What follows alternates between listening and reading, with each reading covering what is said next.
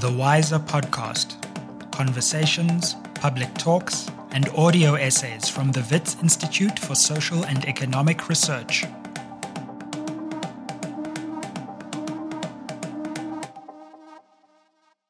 Hi, I'm Sizwe Mpofu Walsh, and this week on the Wiser podcast, we listen to a conversation on Chinese futures and what they look like from Africa. Keith Breckenridge leads the discussion with three scholars who have worked on different aspects of China Africa interactions Iginio Gagliardone,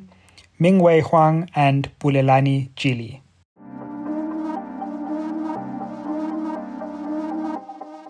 My name is Keith Breckenridge. I'm a historian based at WISER, and I'm very fortunate and delighted to have with me three people to discuss a really interesting problem. Uh, first up is Iginio Gagliardone, uh, who teaches in the media studies here at WITS and writes a great deal about uh, media and technology and politics. Uh, Mingwei Huang is the second of our conversationalists who teaches at Dartmouth College and produces really fantastic ethnography about uh, Chinese merchants in Johannesburg. And Bulelani Jili, who's at Harvard, who's working in, in mainly, it seems, in the law faculty and studying law. So we are here to consider the problem or the question, I suppose, of China's rela- relationship or the current Chinese government's relationship with the projection of African futures, as in how people on the African continent imagine the future uh, that is being mapped out by the policies of the Chinese Communist Party, and I suppose the general question of the of the Chinese economy. Uh, and I wanted each to speak very briefly and in general to that question. The issue is partly what COVID and the Chinese state's response to COVID teaches us about what that future might look like. Well, I believe one lesson that uh, we can learn, uh, and it's not just uh, relative to Africa is uh, is how the, the, the the Chinese response, and it's not just the government response, but a collective response to COVID, uh, based on uh, lockdowns and on uh, apps and surveillance, surveillance that was accepted by by by the citizen, has been seen for a while as a uh, something that could be transferred and scaled up uh, all over the world. Uh, here in South Africa, there were attempts, and uh, uh, as I have to admit, I was also part of, of some of them uh, to, to replicate the app and so allow people to, you know, be screened and and not pose a danger to others massive investment was probably in, in, in the UK when billion of pounds were invested into that and it was just an enormous failure. And so uh, how silly it is, or like how didn't we see it uh, uh, before? How some really expected that the complexity, the socio-technical connections that are unique to China could be uprooted via an app plus something else and start producing effects elsewhere. So, so this should be a kind of like a tale to to learn to sort of uh, be a bit less disingenuous and and uh, and critical when when we think at uh, China in Africa, China in connection with, with other processes and, and, and lose the specificity of, uh, of where we are. Yeah, it's great, especially given South Africa's current uh, struggles delivering the vaccine and the fantasy that we need a kind of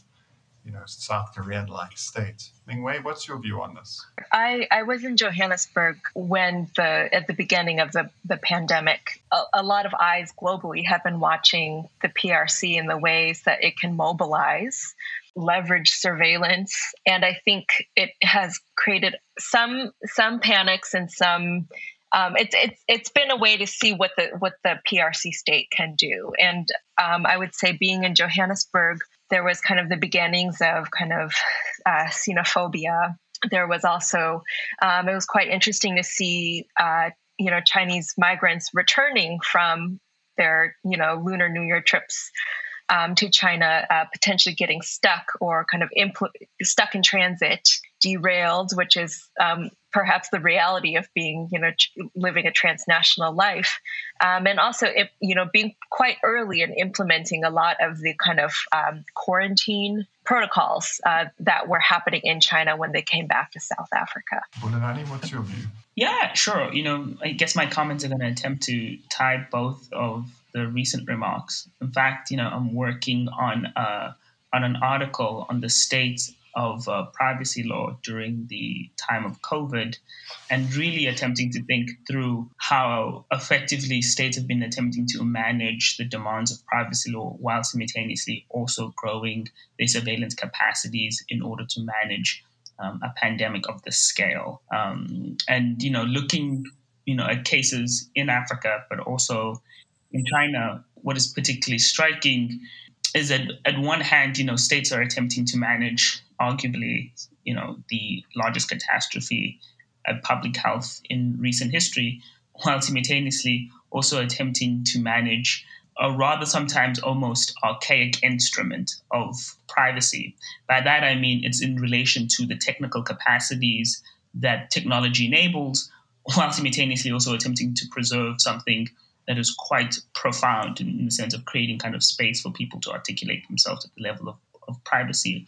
These are kind of core questions that that many countries had to kind of wrestle with, but how they wrestled with them was obviously distinct and quite local. Uh, you know, for instance, you know, the South African kind of response to it was kind of quick and immediate in the in the terms of saying that this app, in fact, does not truncate any of the kind of traditional civil liberties because of how the app in itself is designed, juxtaposed to other countries that themselves didn't have to make that case at all. You know, if you're looking at cases in South Korea or looking at cases in China, the immediate response was not that, you know, we have the current um, architecture of the app that is circumventing some of these traditional problems. And so that raises questions, obviously, of kind of public trust, and raises other numerous kinds of questions in terms of, uh, you know, how does trust work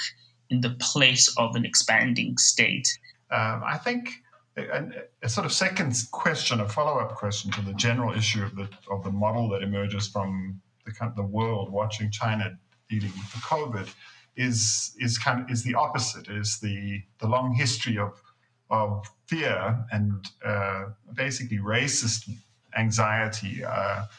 about Chinese people, more in fact Chinese people than the state. And this ha- has a specific history in South Africa. Not people, you know, many people are not aware of this. There were 70,000 people uh, sent, mine workers who were sent to work here in 1902. Uh, and and that was triggered a, a kind of global uh, yellow peril anxiety, which was very strong in South Africa, uh, strong in Britain as well, and an enormous amount of what is written about the Chinese people and the Chinese state's engagement with the African continent is framed in terms of this, what we could call kind of racial conspiracy, that there is one policy um, you know, to bring an authoritarian form of government is the typical line, um, or to give Chinese corporations control over how uh, African countries and African businesses do their work. I wonder if each of you could speak, you know, to that question, um, to what it looks like in in your own research and your own work. Oh well, actually, I would not refer to my own work uh, in this case, but uh, I would refer to other people's work that I, I, I find uh, fascinating and, and, revealing. And again, uh, it, it, goes against the idea of, uh, of, uh, of stereotyping China or the fear of the Chinese or, or the appreciation of the Chinese for that matter. You know, in policy circle, in the geopolitical debate, we tend to pitch China as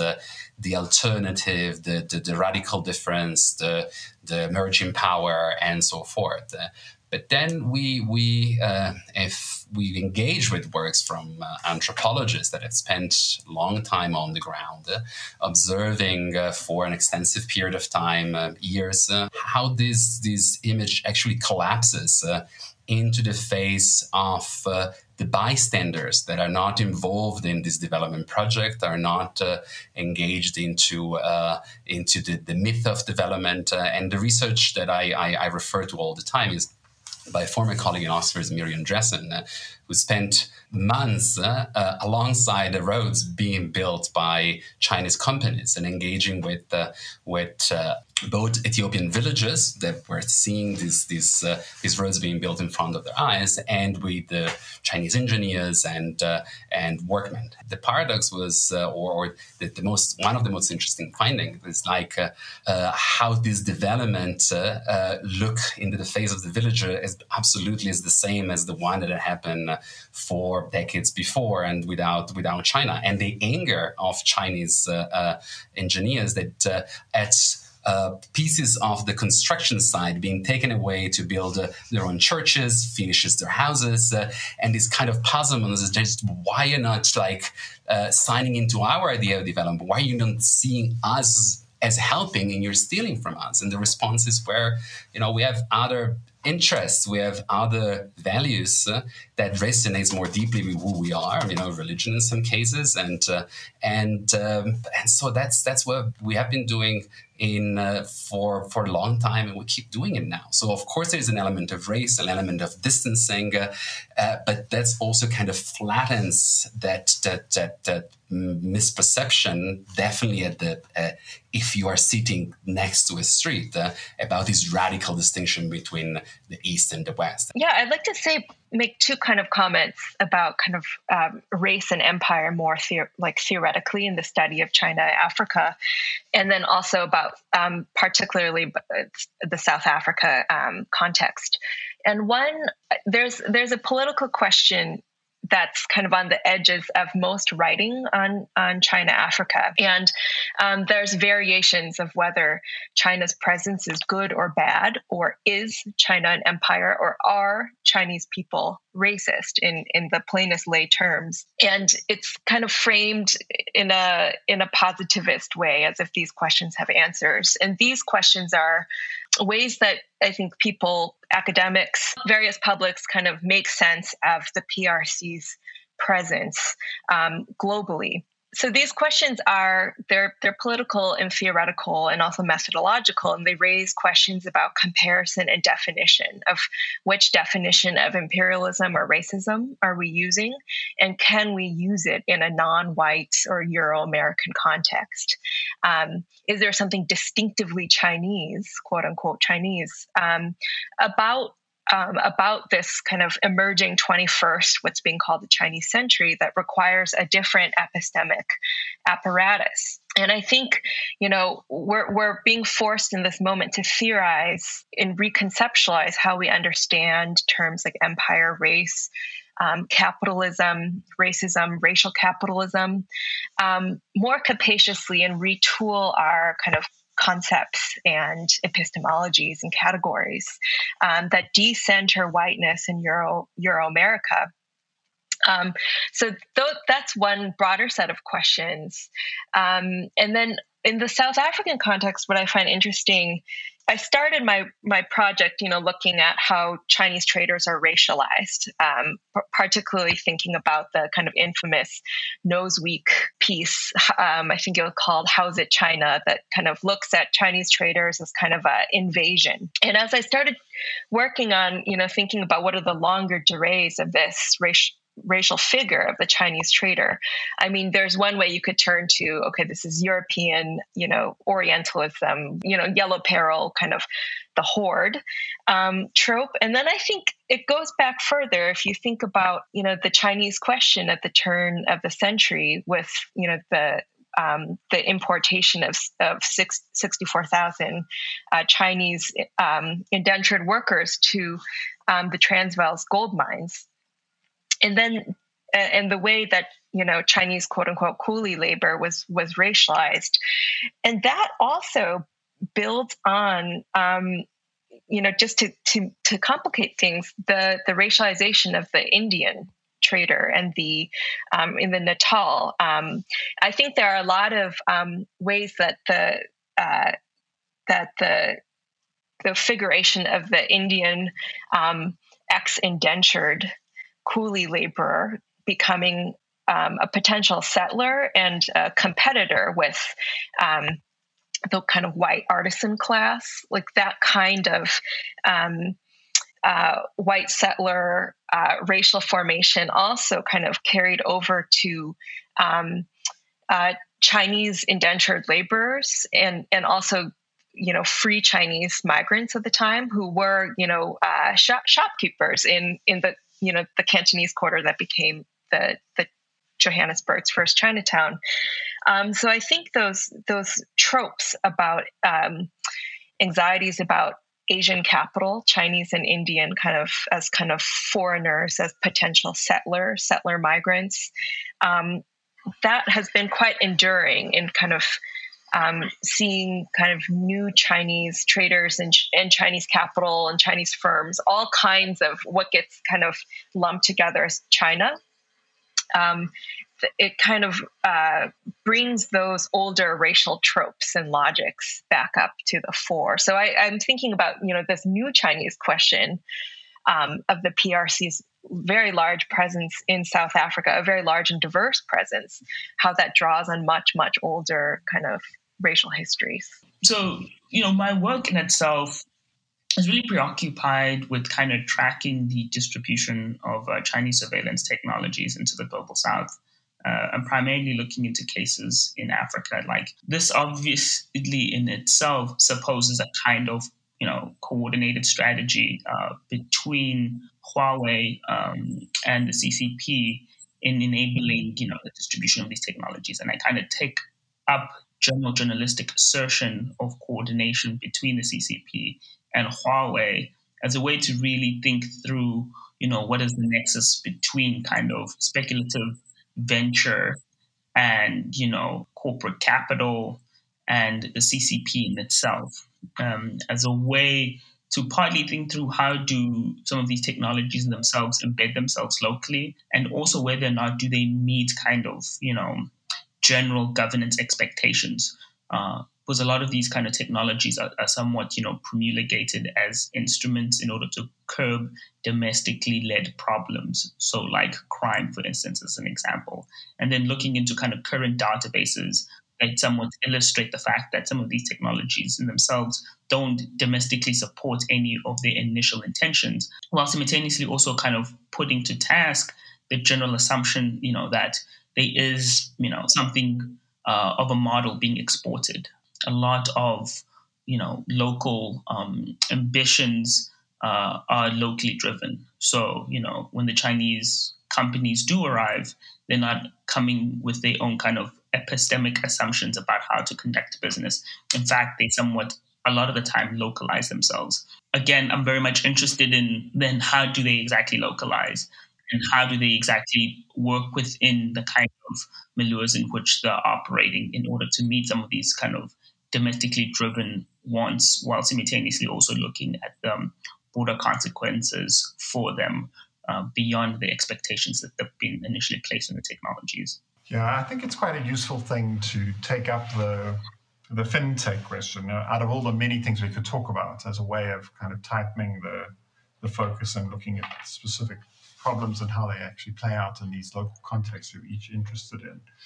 Um, and there's been quite a lot of work on what people are calling the e-yuan or the Chinese digital currency, which is a distributed ledger currency modeled on Bitcoin, but but without the the hugely expensive and, and energy wasting mining elements. So you have distributed databases that are going to theoretically keep track of all transactions. Um, and there's a great deal of concern um, in the you know in the Economist, but also a famous very well cited piece by Samantha Hoffman and her colleagues um, on the, the kind of global, the geopolitical implications of a, of a currency controlled by the Chinese central bank. And one of the one of the big claims in that piece is that the currency will be seeded globally. It'll be kind of carried and distributed around the world by this, the, Chinese diaspora, who are deeply already familiarized with the use of the the online payment systems that are controlled by uh, have been controlled by Tencent and Alibaba. Footnote: the South Africans are, you know, much more than other people invested in this problem. Naspers has this ironic, uh, what was a relatively small investment, but which is now a colossal investment, an enormously valuable investment in Tencent, which is worth 30% of Tencent's market capital. So in rands, truly an astronomical amount of money. Trillions and trillions of, of South African capital is now it's locked into Tencent. And the question of, of how these companies will, will, their relationship with the Chinese, the central state, you know, is going to be really interesting to watch. Our interest really is in this question of whether or not this is another instance of the old yellow peril arguments um, and what it looks like actually in, in practice. You know, every time that there is a piece of innovation, especially in digital tech coming out from China, the answers are always the same and always like, you know, padded between this kind of uh, fear that something is going to like spiral out of proportion and it's going to be disruptive and uh, and uh, at the same time a lack of real understanding of let let's go and, uh, this this black box. So uh, maybe I answer in a way that is elusive and doesn't look at fintech. It seems there are two opposite tra- trajectory when uh, when technology from the west gets out in the world. Well this kind of like idea of uh, hope and opening and uh, and uh, and obviously the the, the evidence that uh, uh gets collected around it like uh, liberation technology in some cases or uh, that, that disrupt the idea the idea that is not and the technology that is not disrupting is not just making Uganda more more democratic and so forth it is resisted until that the very phenomena that some of us uh, uh, have been reporting from the ground, the fact that, for example, mobile phones and SMS are not increasing accountability, but actually create a new army of what in some research we call serial callers, people that are paid by political actors to, to pretend to be the citizen on the radio, but actually advancing an agenda that uh, that is uh, favoring one versus another. And this is research coming out from 2010, but but that research c- couldn't break the the, the, the the, the, the wall of uh, ICTs or digital technology for good governance, for empowerment, for accountability, until it becomes fake news in the US. And then all of a sudden, like, uh, it opens to all that complexity and just, and just, you know, makes it its own. Uh, while that complexity was there all the time and was seen in certain places and and resisted. In the case of China, there is the interestingly the opposite trajectory. So there is the, the fear that uh, that Chinese tech is gonna do bad things to be as crude as possible and and there is very little willingness to to go on the ground and actually see what is happening and uh, Unfortunately, there is not much research, but there is some research on Huawei safe city and smart city urban surveillance. Uh, and when it's described, usually uh, uh commentators uh, stop at the signing of the contract.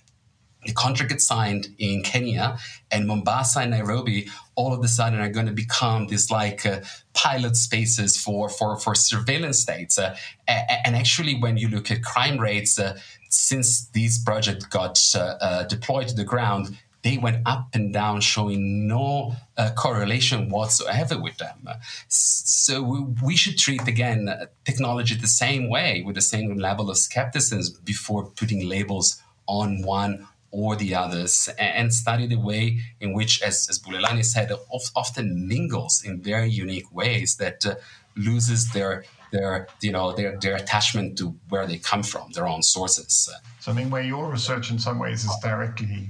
apropos to this to this accusation to the end. Yeah. Yeah, I would say, um, you know, thinking like uh, working as an ethnographer, I'm more interested in, you know, how the the stuff of white paper, white papers and kind of, uh,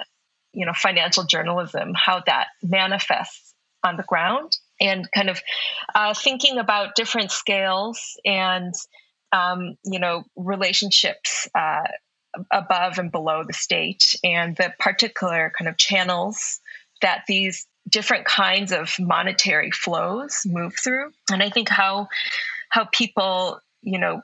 uh, engage or use or do not use these kind of financial instruments and innovations has a lot to do with how they understand value, how they understand risk, how they understand profit and um, futurity and, and the temporality of, of profit, and how they understand mobility, both their own kind of human mobilities and also monetary mobilities, just to give two snapshots uh, from Johannesburg. So I'm interested in thinking about um, actually how human and monetary, like migrant and, and monetary um, mobilities are entangled in the different kinds of channels they move through. And I'm, I'm trying to kind of disaggregate kind of how we understand Chinese capital and migration in South Africa and, and tease out the particularities and contingencies of, of these um, kind of ideas. So in Johannesburg, you know, if you go to Sandton's financial, you know, center, the financial district, you know, you you will see um, PRC state banks. You know, there was uh, the the major kind of um, ICBC acquisition of Standard Bank. Um, in the early 2000s, uh, China, you know, the PRC has been South Africa's largest trading partner for for the past decade. Um, and if you go to, say, the international terminal of OR Tambo, you know, you'll see advertisements for these kind of kind of mobile payment platforms, um, things like China Union Pay. When you when you go there during the Chinese during the Lunar New Year, January to March, you'll see a lot of kind of signage welcoming kind of Chinese leisure and business travelers. So there's a certain kind of mobility um, that happens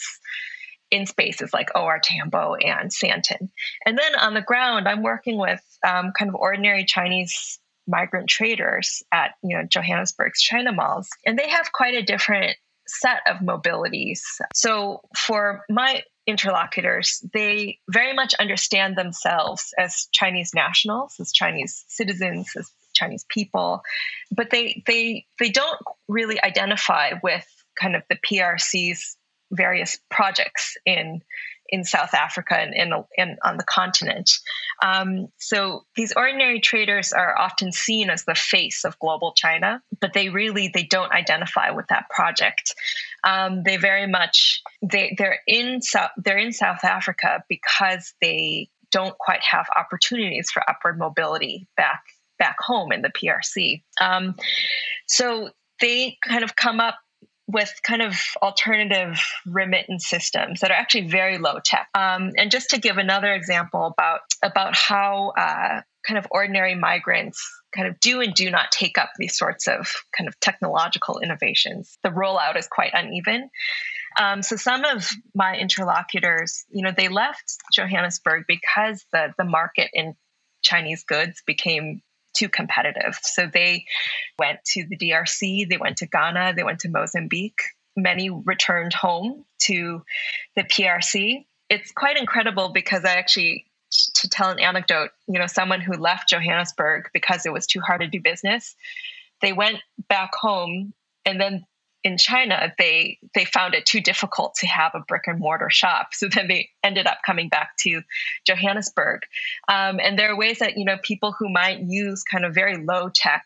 ways to move money in South Africa. Back home, they might be they're using all of the different kind of payment platforms. So these technologies and how people use them can be quite um, kind of variegated. Bulelani, what's your view on this e-currency thing? One of the the general key trepidation, at least as relates to the United States and specifically kind of American security experts, um, is that digital currencies, you know, further the goal of avoiding kind of dollar transactions and American institutions at a scalable level. That means that effectively these digital currencies themselves can enable the possibility of transactions that are not going through traditional channels. Uh, those traditional channels in themselves, you know, enable the, the power and capacity of American uh, surveillance, uh, which is then a general key feature of American uh, diplomatic capacity. Effectively, greater, you know, uh, financial autonomy for China possibly poses a threat for the United States which has always leveraged sanctions as the primary instrument of diplomacy, the United States effectively then has to reevaluate its diplomatic arms if in fact there's greater financial autonomy uh, for China, but at least you know in the context of you know American diplomats and uh, American uh, national security experts, it's really a reevaluation of how they're going to be effectively deploying different arms uh, of their